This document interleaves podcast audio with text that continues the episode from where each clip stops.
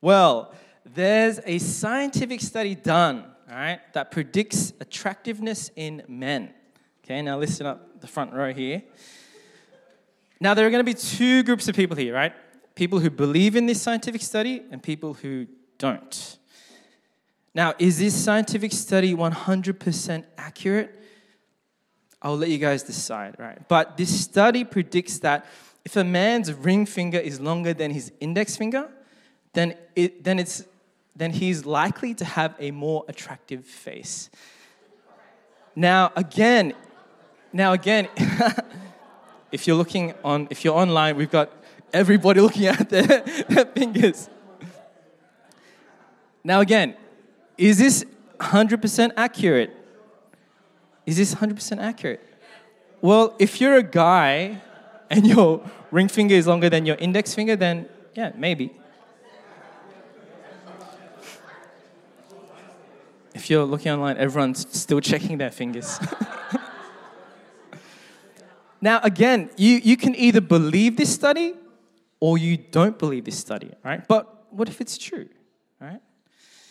Now, near the end of the 18th century, uh, the Western world, right, they first encountered the duck billed platypus. And we've got a photo of something that I drew earlier today. nah, I'm joking, I didn't, I didn't draw that. Uh, but the platypus is a native Australian animal, right? It has fur all over its body. Uh, it's the size of a rabbit and it has webbed feet, right? But since it lays eggs, it reproduces like a reptile, right? When the skin of a platypus was for, first brought to Europe, uh, people were absolutely amazed, right? Was it a mammal? Was it a reptile? The platypus seems so strange that even with the physical evidence of the skin and the testimony of the people, of the witnesses, uh, people dismissed it as a sham. But it wasn't until a pregnant platypus was taken across over to, to London for observers to see with their own eyes that they started to believe that the platypus actually existed. And until this time, the greatest scientists, the greatest thinkers, right, in the Western world, they, they didn't uh, they didn't believe in the existence of a platypus. Right? The initial problem was that it didn't fit into how people saw the world. So they rejected it and they reached a verdict, even though the weight of evidence said otherwise. What if the existence of the platypus was true? Similarly, right, there are two groups of people here right? people who believe in the resurrection of Jesus and people who don't. And if you're in this place and you call yourself a Christian, then I want to encourage you with the truths of the resurrection. And if you're here and you don't believe in the resurrection, or you have questions about the historical validity of the event, then I want to challenge you today. Be curious, right? Be curious about why no other event in all of recorded history has reached so far across national, ethnic, religious, linguistic, cultural, political, geographic borders. Right? Be curious why this event, right? After this event, be curious why after this event, the message of Jesus spread across the world with success, right? Without any political power, without any military power. Because at the end of the day, we need to choose whether the resurrection is true or not, right? That's our choice to make. And if we choose not to believe and Jesus really did rise from the dead, then we have everything to lose.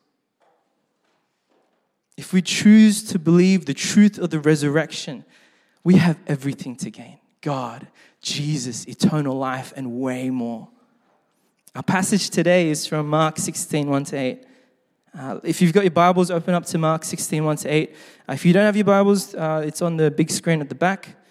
Uh, verse 16, uh, verse 1, I mean, chapter 16 says this When the Sabbath was over, Mary Magdalene, Mary the mother of James, and Salome bought spices so that they might go to anoint Jesus' body.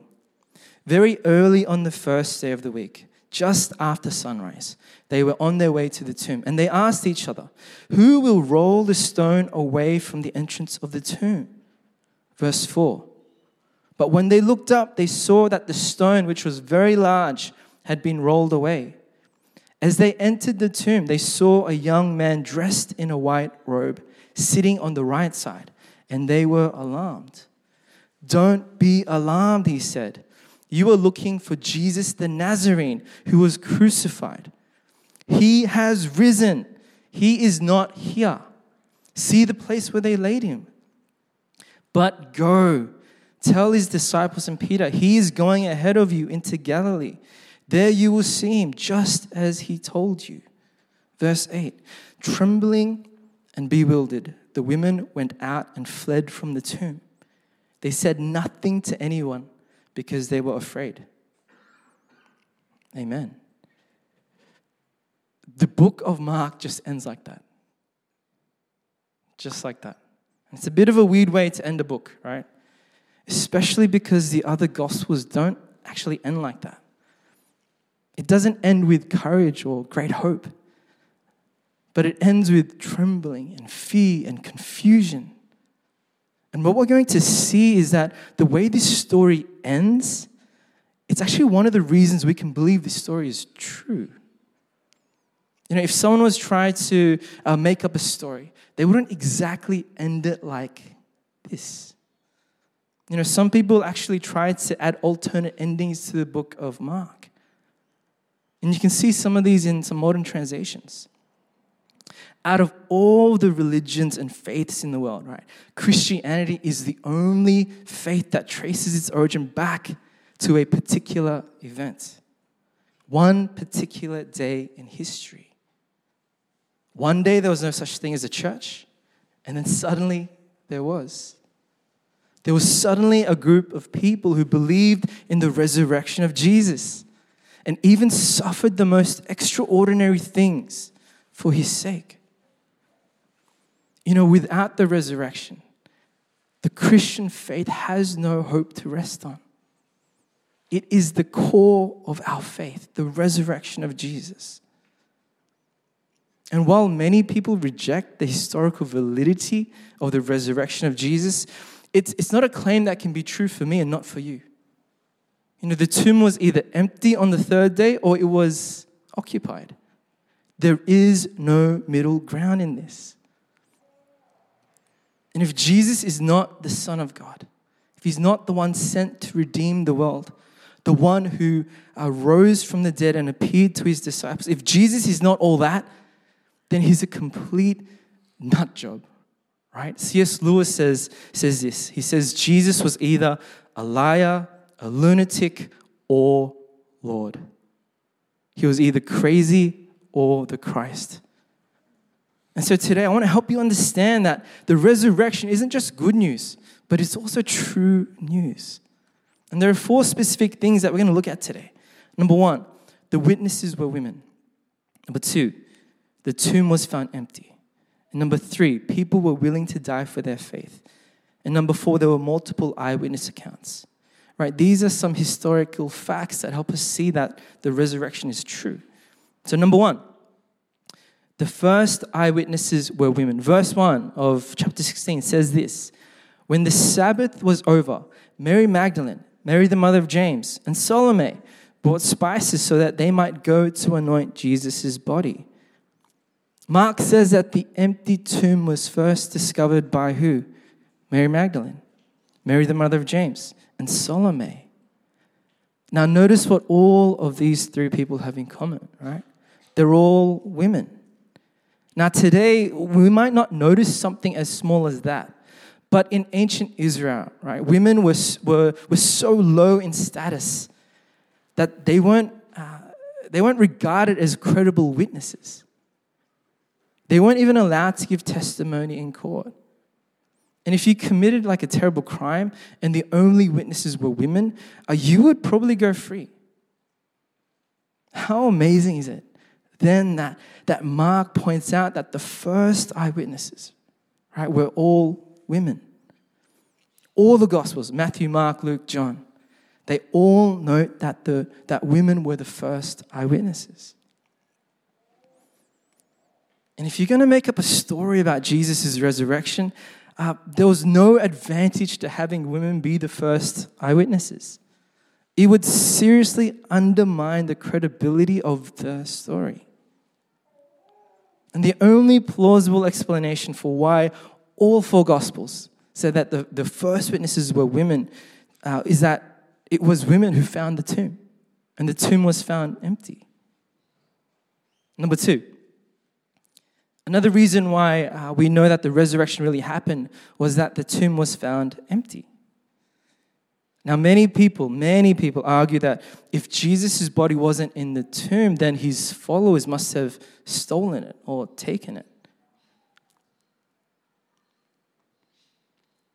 But that argument doesn't actually work because if you remember three days ago, uh, the disciples deserted Jesus. They were cowards, right? They deserted Jesus. They were frightened for their lives. They were in hiding were they now suddenly bold because of the lies that they made up themselves? It just doesn't make sense. You know, Jewish history shows us that the stone at the entrance of the tomb, it could have weighed between one to two tons. Right?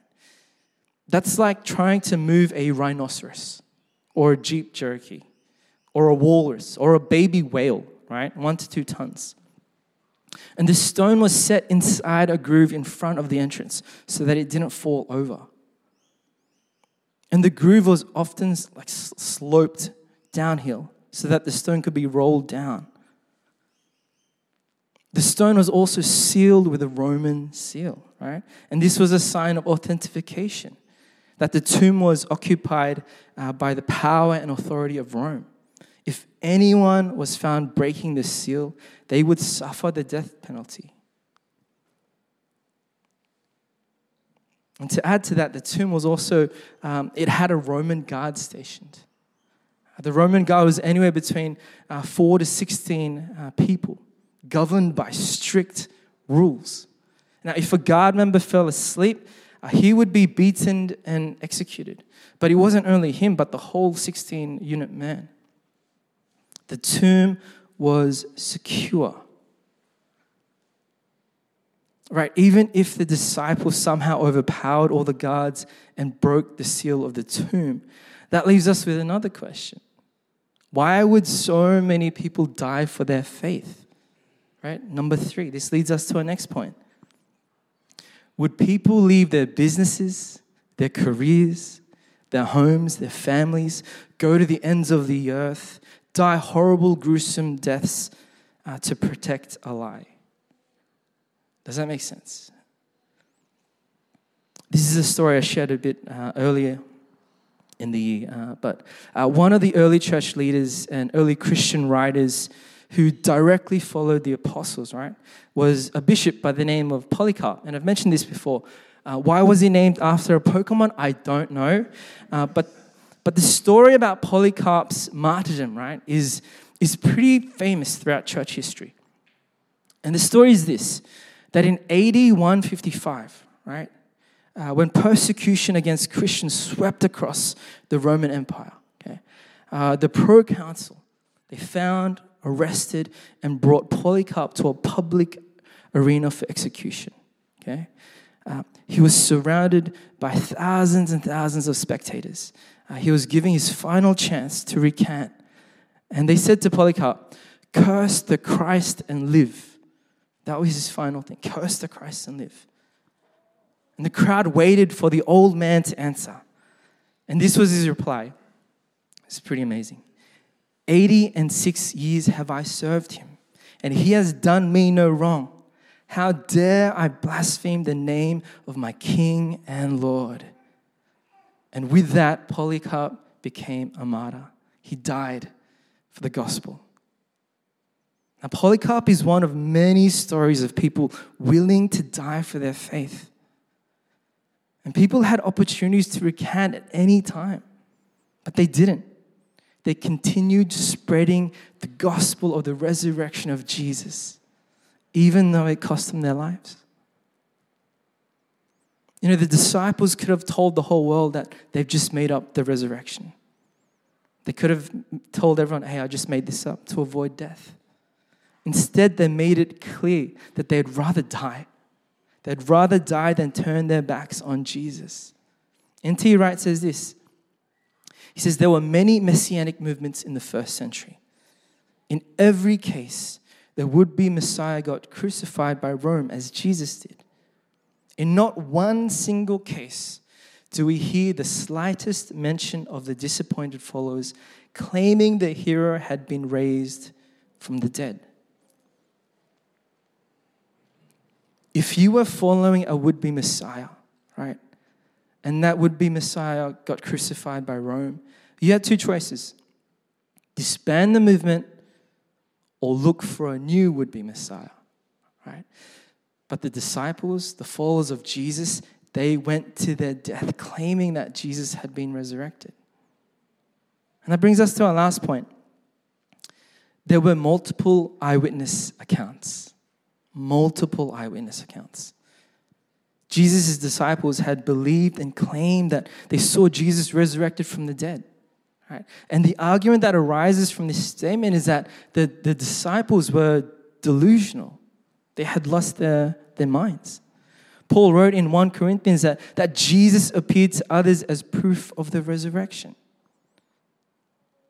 Many people, right, who argue against the historical events of the resurrection, they suggest that, uh, that the early Christians hallucinated uh, the appearance of Jesus. But Paul claims that a crowd of more than 500 people saw him at one time. Justin Brierley, an apologist, he says this Hallucinations uh, do sometimes occur when people lose loved ones. The people most likely to experience a grief hallucination are senior adults grieving the loss of a spouse. Approximately uh, 50% do, often believing they hear or sense the person with them. However, only 7% of all senior adults grieving the loss of a loved one experience a visual hallucination of that person. It's also worth noting that people don't experience the same hallucinations. Most psychologists agree that mass hallucinations don't occur. Now, if the Romans could have produced the body, they would have. And it was this combination of eyewitness accounts right? People seeing Jesus, people willing to die for their faith, the empty tomb, right? These are overwhelming evidence of the truth of the resurrection. But it wasn't long before the followers of Jesus they began to understand what was going on. Right? That it didn't just affect Jesus, but it affected them too. And the best analogy, right, for, for what the first century followers would have felt is the movie The Sixth Sense. Has anybody seen The Sixth Sense? Yeah, if you haven't, it's a bit of a scary movie, so I'm warning you. Uh, but the pivotal moment in the movie is, is when this little kid tells Bruce Willis that he sees dead people. And these dead people the little kid sees, they, they don't know that they're dead. Right? And the twist the twist in the movie comes at the end. And once again, if you haven't seen the movie, I'm sorry you came on this Sunday. uh, just block your ears for, for 30 seconds. Um, but here's how it ends, right? Bruce Willis, he realizes at the end that he is one of the dead people. The whole time he, he didn't know. Now, similarly, right, the followers of Jesus began to piece together what was going on. That new life had begun at the resurrection of Christ. And they began to see the twist. They were transformed not through inspiration, right, but through the death and resurrection of Jesus. And the same realities, the same truths of the resurrection that the first century believers are discovered hold true for us today. Now, if all these historical facts about the resurrection are true, then what does this mean for us today? And it really means this one point, and it's this it means that Jesus is who we claim to be. In John 14, 6, Jesus says, I am the way, the truth, and the life. No one can get to God the Father except by means of me. Jesus said, I'm the way. He didn't say, I'm a way, or I'm a good way, or I'm one of the ways. Jesus is the exclusive source of salvation. He's not a way, but the way. All roads do not lead to heaven. Pastor Rick Warren, I love this analogy that he uses. He says this saying all roads get to heaven is like saying I can dial any phone number and get home. There's only one phone number you can call to get home. I'm pretty sure he thought about this in like the 1980s or 1990s. But in the book of John, right, Jesus makes these seven I am statements. He makes these seven I am statements proclaiming who he is. He says, I'm the light of the world. I'm the door. I'm the good shepherd. I'm the true vine. And this is so significant because in the Old Testament, right, God revealed his name to Moses as I am. In Judaism, I am is actually understood as a name for God. So whenever Jesus made an I am statement, right, he's claiming that he is God. He's identifying himself as God. So in John 6, Jesus says, I am the bread of life. He says, I am the bread of life. And in this chapter, Jesus is talking to a crowd of people who have come to listen to him, right? But they've come for the wrong reason. Jesus says to them, whatever you're looking to for life, your job, money, power, fame, status, your studies, your family, your relationships, your children, that's what you're feasting on. That is your meat and that is your drink. That is your bread. That's what you're looking for, to for substance. And if you find your life in, in things that perish, you will never be fulfilled. You know, ultimately, none of those things will fill you because you need a life giving solution for a need that goes beyond the physical. Jesus says, I have come not to bring bread, I have come to be the bread. I've not come to improve your life, I've come to be your life. To have me and, ha- and nothing else is to have absolutely everything. And Jesus says, the thing that you're currently looking to for life, the bread that you want, it won't actually fill you. And he says, turn from that and turn to me. And as soon as Jesus says that, the crowd walks away and they say, This is a hard teaching. You know, some of those who walked away had been with Jesus for over two years. They saw him do miracles, they did life with him. Yet they missed him. They missed the giver of life. I wonder how many of us are in this place just like the crowd. I wonder how many of us look at the bread in our hands and we look at Jesus and we close our hands and turn around and say, I have all that I need here. I have all that I need in my job, in my addictions, in my relationships. If you're telling me, Jesus, that I need to let go of all this stuff, then I might walk away because that's not the life that I'm interested in. If that's you in this place, then, then please hear me on this. The resurrection means that Jesus is the only bread that will break for you. Of all the breads out there, Jesus is the only one who breaks for you. Every other bread will perish, every other bread will break you. It will leave you wanting, it will leave you broken. And Jesus says, Come to me. Jesus says, I am the bread of life. I am what you're looking for. I am all that you need. I am enough for you. You know, the resurrection of Jesus, it means that, that Jesus is everything that he claims to be the bread of life, the light of the world, the good shepherd, the way, the truth, the life, the true vine. In uh, June 20th of 2020, a couple of years ago. Uh, it was a profoundly memorable time for me. Uh, my grandma, who was 98, passed away to be with the Lord. Uh, and as I look back and, and as I think about her, I'm always reminded of the times when my brother and I were young. Right, growing up in Sydney, uh, my parents were first generation Korean immigrants. And like 99% of Korean immigrants, uh, they had to find work, right? Which meant they were working early hours and, and late nights. And my grandma uh, not only took care of my brother and I, but all the other Korean children around our neighborhood whose parents were in the same situation. no extended family, no money. And so my grandma would, would take care of like seven to 10 neighborhood children. And I remember hearing the stories of how when we were little, and you know, I've told this story before, but I remember uh, my brother throwing things down the toilet. And my brother, not me, yeah, 100% not me. you know, things like my dad's keys, my dad's wallet, um, toys, rice.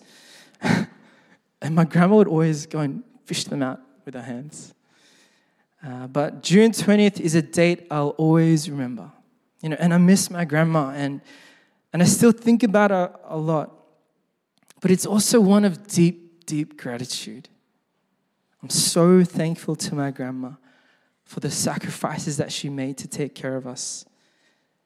And if you've been loved by your grandparents, then it's truly a blessing, a massive blessing. And I believe that the moment my grandma took her last breath, she went to meet Jesus face to face. You know, when everyone passes from this life to the next, when we take our last breath, Jesus is the first and foremost person we will meet in heaven. But before you meet him face to face there, you have to meet him by faith here. You know, soon after the resurrection, Jesus' followers, they realize that when Jesus died on the cross, right, it, was, it wasn't just Jesus' death, but it was their death too. They realized that on the third day, the greatest step in all of human history was taken.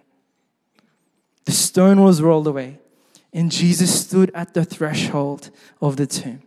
And he took that first step that changed the whole world. So today, there is one step that we all need to take.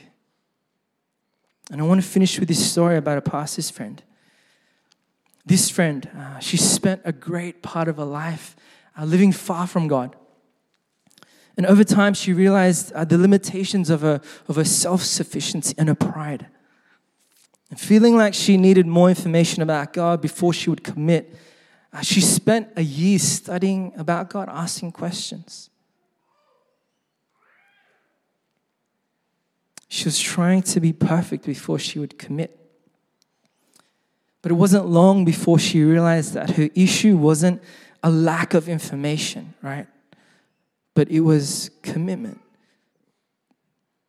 She had never actually surrendered her life to God because she knew that if Jesus had been raised from the dead, then that fact changes everything.